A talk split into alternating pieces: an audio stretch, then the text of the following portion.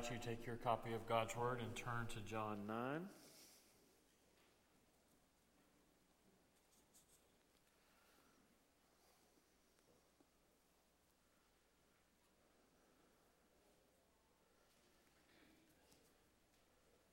thinking as Howard was talking about recharging, one thing that will cause you not to recharge your batteries is if you put a four year old in the bed with you at night uh, which we did last night, and uh, I didn't know someone that small could take up so much of our bed.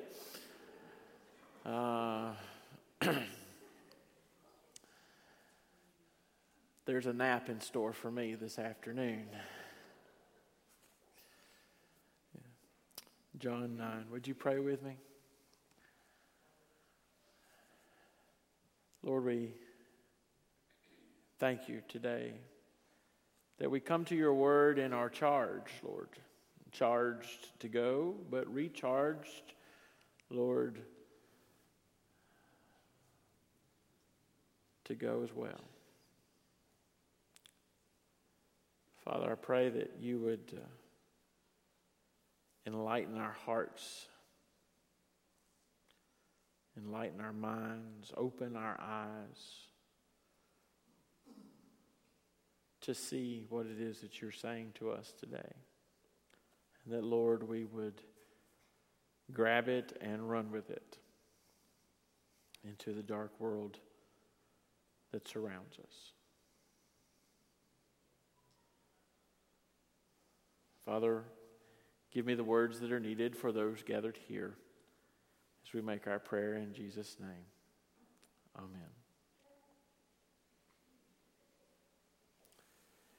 John 9 is the concluding narrative of a section of Scripture that encompasses John chapters 7 through 9, in which Jesus spends the vast majority of his time talking about light and darkness.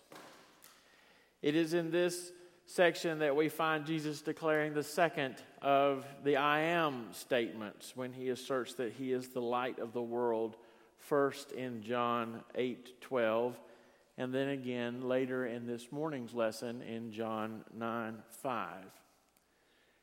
John 9 is, a, is on its surface an account of Jesus bringing physical sight to a blind man, but the story is really a subplot in the larger narrative of a people who can physically see gaining sight.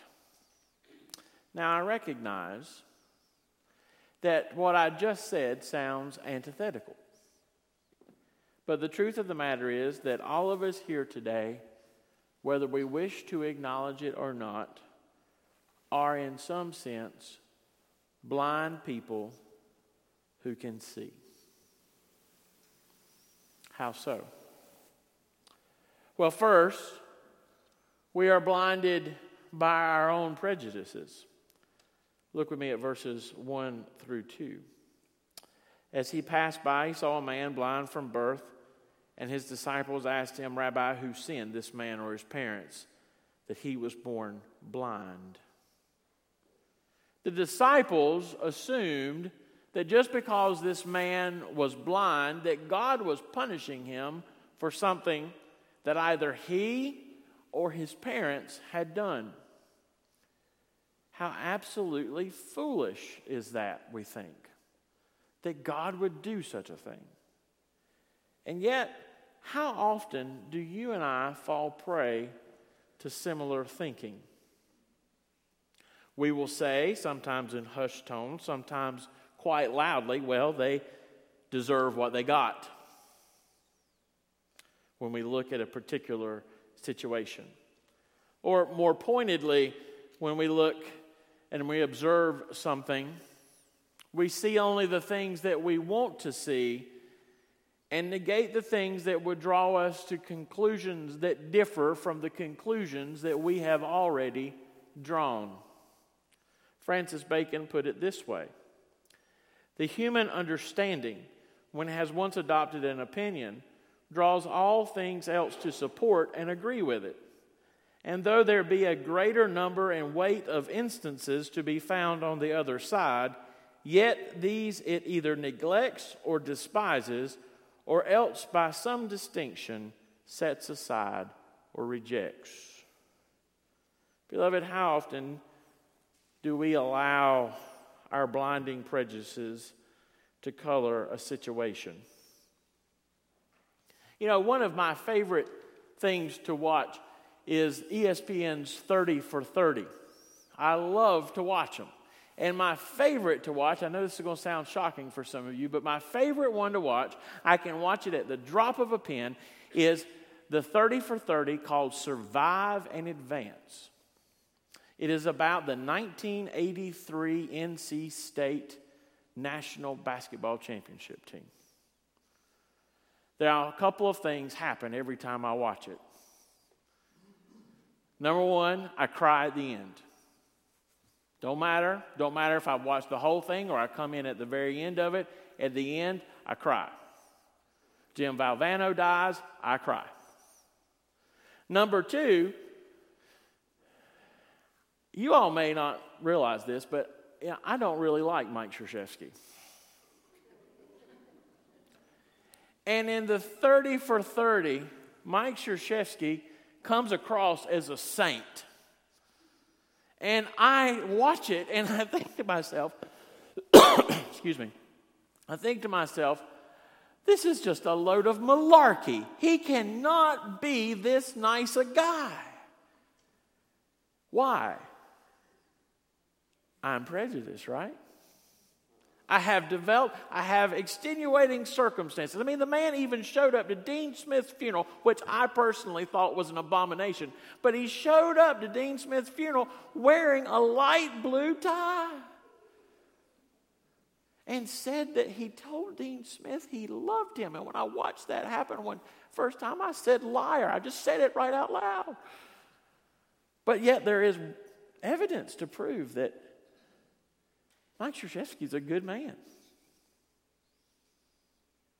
Clearly, he has compassion in his heart. And what do I say every time? It can't be true. Beloved, we laugh about this, but you and all you also fall guilty to it on a host of different issues all the time. This is just some minor thing. In the instance of the scripture this morning, the disciples have taken through their own prejudice any chance of the kingdom working in this man's life. They have negated any chance for God to do something. Their blindness has encumbered them from seeing the opportunity to help the blind man, and that God not only could but would work in the situation.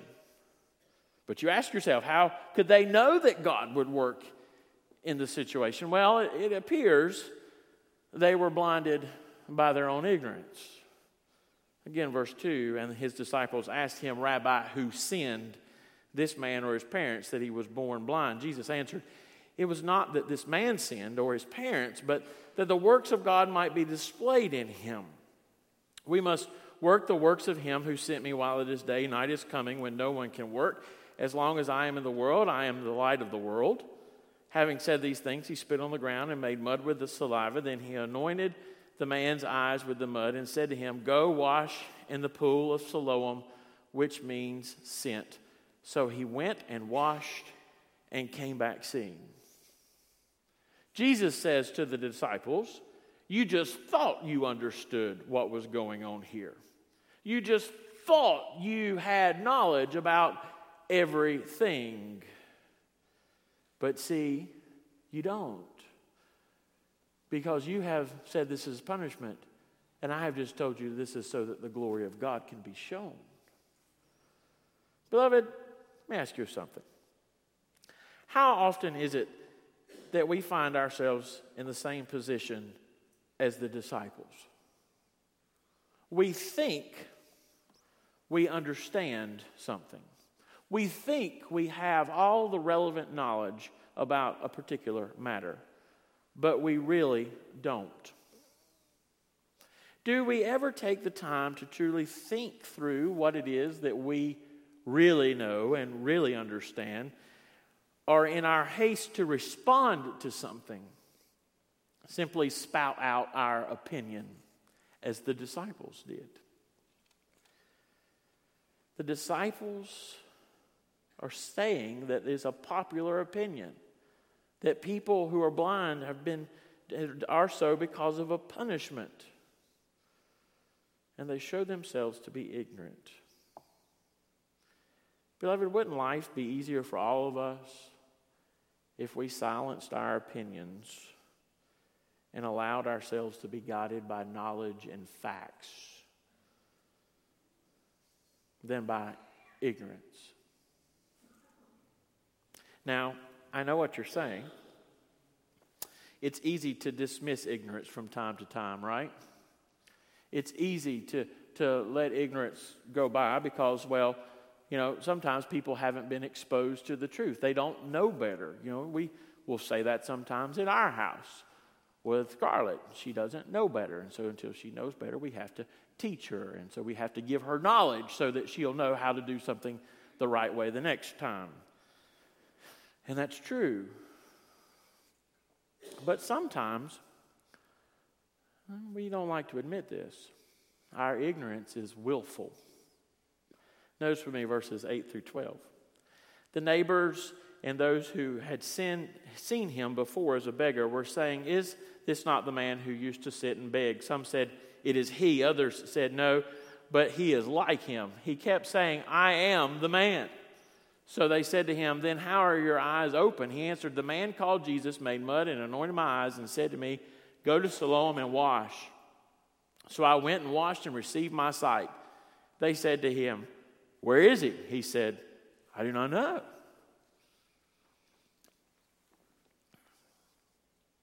There's a group present here in this text that refused to acknowledge that it is the man that was born blind. Did you notice that? Despite all of his protests to the contrary, they say, no, it just looks like him. It can't be that guy. And he's like, dude, I'm the dude. And they go, no, you can't be that guy. Beloved, let me let you in on a secret. Sometimes, though we don't ever wish to admit it, reality stinks. It does. I don't like reality, but it stinks. Guess what? I am told we have a basketball team in Chapel Hill. Reality stinks, as does the basketball team. Now, I could go sitting through the rest of this basketball season and think, oh, we've got the greatest team ever. But refusing to acknowledge that reality stinks will put me in a pretty untenable position, don't you think? Reality, beloved, will prevail. Understand that. We can sit all day long and say it can't happen because we choose not to be in reality. We choose by our own willful ignorance to be blind to something. But, beloved, reality will prevail.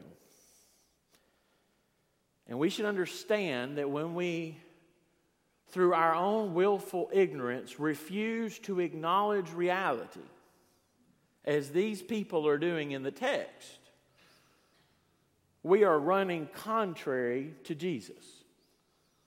Because remember that Jesus is what? The truth. Jesus is the truth. He is reality. And when we don't acknowledge reality, we're putting ourselves up against Him.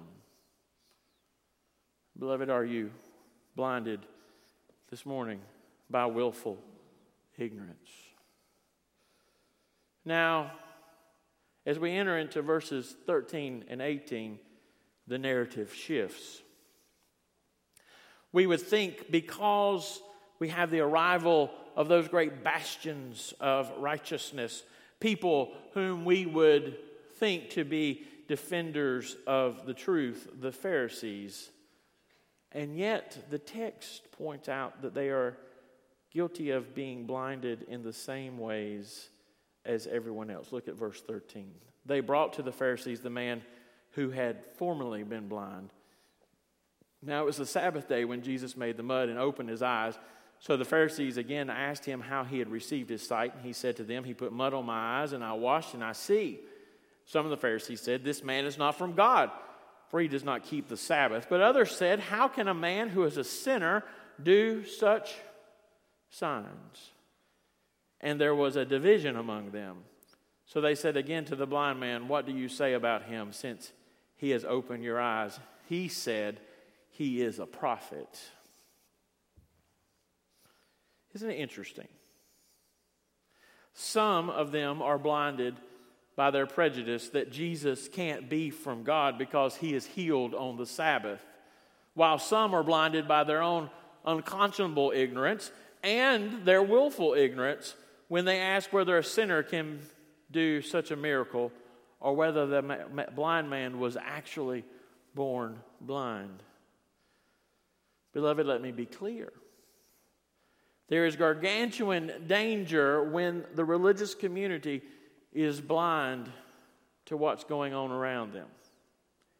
It shows that they are either out of touch and therefore lack all relevancy to the greater community, or it means that they are eagerly maintaining a power structure that is bent to suppression and oppression, which we see repeatedly in the Gospel of John the Pharisees doing, most notably two chapters later from now, when they will conspire to kill Jesus in John 11 18 for 11 48 for fear of the Romans taking away their position because of Jesus.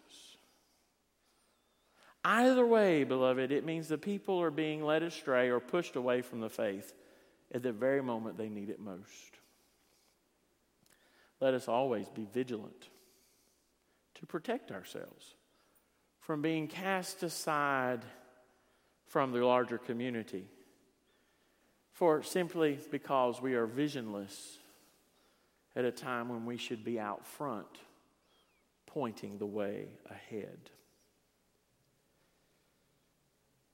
Now, I understand that being out front and pointing the way ahead is sometimes scary. It's downright fearful for some of us. And hence we have yet another cause of blindness. Verses 18 through 23. The Jews did not believe that he had been blind and had received his sight until they called the parents of the man who had received his sight and asked them, Is this your son who you say was born blind? How then does he now see? His parents answered, We know this is our son and that he was born blind, but now he but how he now sees we do not know, nor do we know who said these things because they feared the Jews. For the Jews had already agreed that if anyone should confess Jesus to be Christ, he was to be put out of the synagogue. Therefore, his parents said, He is of age, ask him. He's of age, ask him. We're not going to take the fall for this. Why? Because we don't want to be kicked out of the synagogue. We don't want to lose our position. We don't want to lose our ability to worship. We, we, we want to make sure that everyone likes us. So we're not going to do anything that might change that. They knew the power of the Pharisees, and they didn't want to cross him. And in doing so, they were blinded by fear from the tremendous blessing that they would have had by confessing Jesus as Christ. Beloved, you and I live in a world held hostage by fear. We are afraid of doing any number of things because of how it might turn out. We are afraid of living our lives faithfully sometimes because of how it might turn out. I've had people, I actually have had people tell me that they are afraid to tithe because they aren't sure how all of their finances will work out, despite the fact that Malachi 3:10 says that if we bring the whole tithe into the storehouse, that Jesus would open up the windows of heaven and pour out blessings that we don't even have room to hold. Jesus, they are afraid to be a witness to their faith, despite the fact that Jesus says, Go into all the world and preach the gospel. And what? I am with you. Now, beloved, to me, both of those instances mean that all of heaven is at our disposal when we faithfully do what God is calling us to do. All of heaven. And that means that we should not have fear. Because I like those odds, don't you?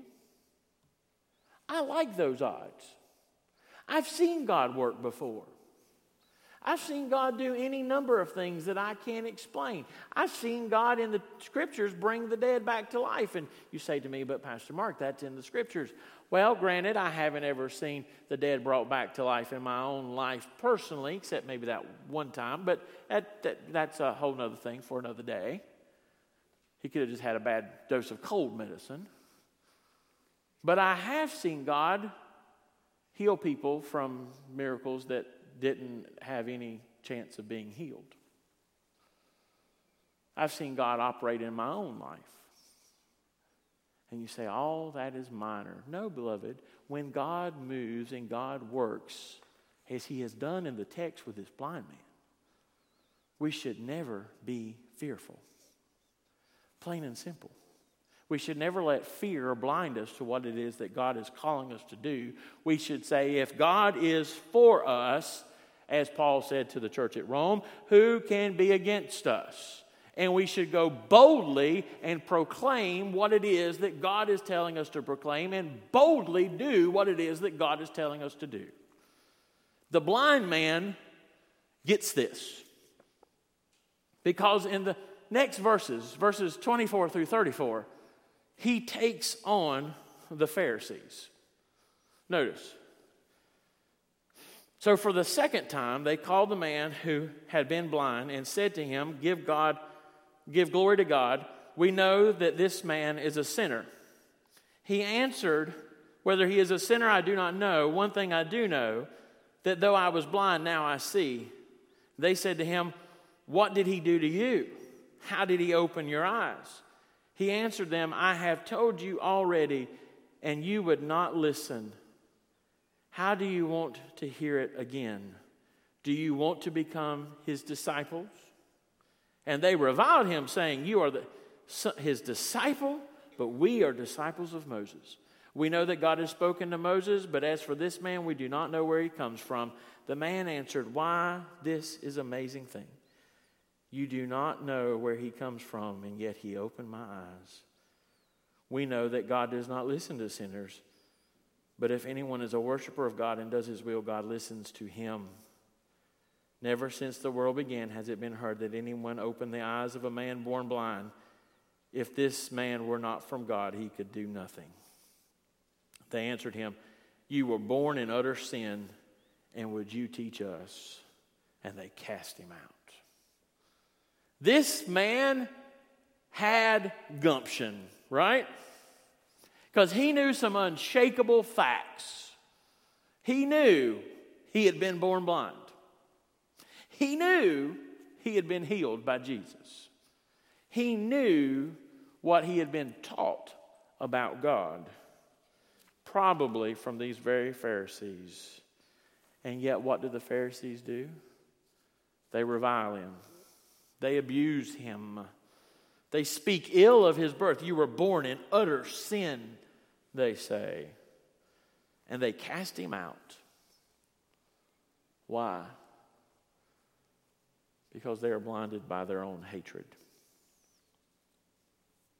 They are blinded by their hatred of Jesus and what he was doing, so they could see no good in anything that he ever did. Beloved, how often are you and I guilty of that? How often are you and I guilty of that? You say quite piously, Pastor Mark, I don't hate anyone because hate is such a very strong word.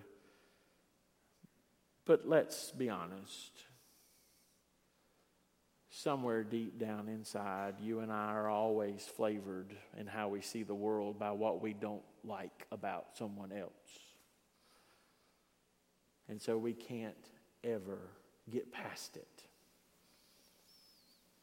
In our society today, we are such a polarized society that very often when I watch the news, I find that according to those that are put on television or according to what I read on Facebook, that because someone is a Republican, therefore they must hate a Democrat. And because they're a Democrat, therefore they must hate a Republican.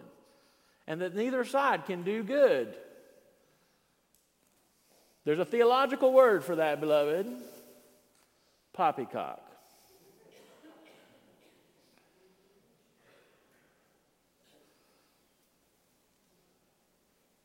Beloved, don't be blind by hatred. Don't be blind by hatred. Hatred will cause you to miss the blessing of God. Hatred will cause you, no matter even if you don't want to label it hatred, it will cause you to miss the greatest experiences you've ever had. About two and a half years ago, Liza and I had Scarlett by ourselves one Sunday afternoon. And we were at uh, the Dry Dock Seafood Restaurant in Siler City, but Dock was is always burnt out there, so it, the sign just simply says dry seafood. And we were having Sunday lunch, and we were with Scarlett. And Scarlett and I were building towers out of the butter cartridges. And this woman comes past us, and she turns around and she says, How old is she? And Eliza says, She's two. And the woman says, She's gorgeous. And Eliza says, Thank you. And the woman says, We have a biracial granddaughter, but my husband won't let me go talk to them because of how he feels about biracial children. Let me tell you something, beloved. That's blind to the point of stupidity. You say, Preacher, you ought not say that, but you know, I did. Because you're missing a blessing, an untold blessing. And you say, I don't hate anything like that. Beloved, we're human. Every single one of us hates something to that degree. We might not want to admit it, but we do. And we're blind. We're blind because of it. And Jesus says we're guilty and we need to confess our guilt. Notice verses 35 through 40. Jesus heard that they had cast him out, and having found him, he said, Do you believe in the Son of Man? He answered, And who is he, sir? That I may believe in him. Jesus said to him, You have seen him, and it is he who is speaking to you. He said, Lord, I believe. And he worshiped him. Jesus said, For judgment I came into this world, that those who do not see may see, and those who may see, who see may become blind. Some of the Pharisees near him heard these things and said to him, Are we also blind? Jesus said to them, If you were blind, you would have no guilt. But now that you say we see, your guilt remains. Beloved, can you imagine today how different the world would look to us all if we washed ourselves in the salve of grace? if we allow the bright light of God's mercy and love to burn the cataracts of blindness from our very sighted eyes, which are visionless, that we may see truthfully, that we may know fully, that we may see and view the world as God sees it.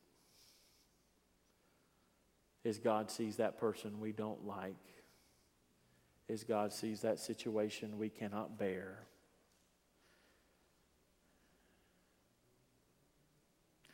You know, beloved, this blind man went off and did all sorts of things.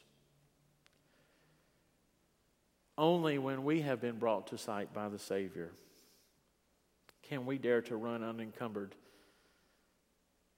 into the world, spreading the good news of God's love and grace, just as the blind man did when he asked the Pharisees if they would like to be the disciples of Jesus. That's running with reckless abandon.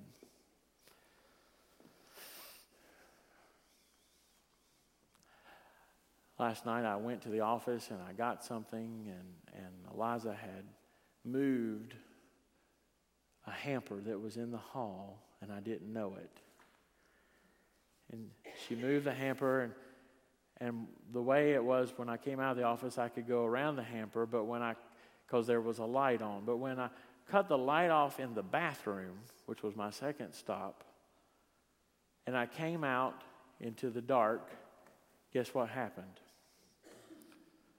I hit head on with that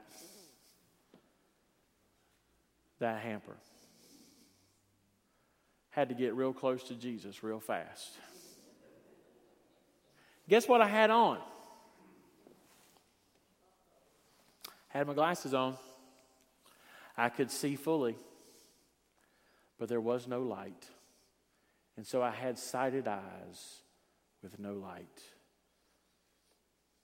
So, you know what I did? First, I turned the light on, and then I moved the hamper, and then I said, I'm just going to leave the light on. Beloved, have you been blinded by the light today? That's the only blindness that a child of God should have. Blinded by His love, blinded by His mercy, blinded by His grace, to be able to see. Let us not leave this place today blinded by anything else than by the love of God. Let's pray.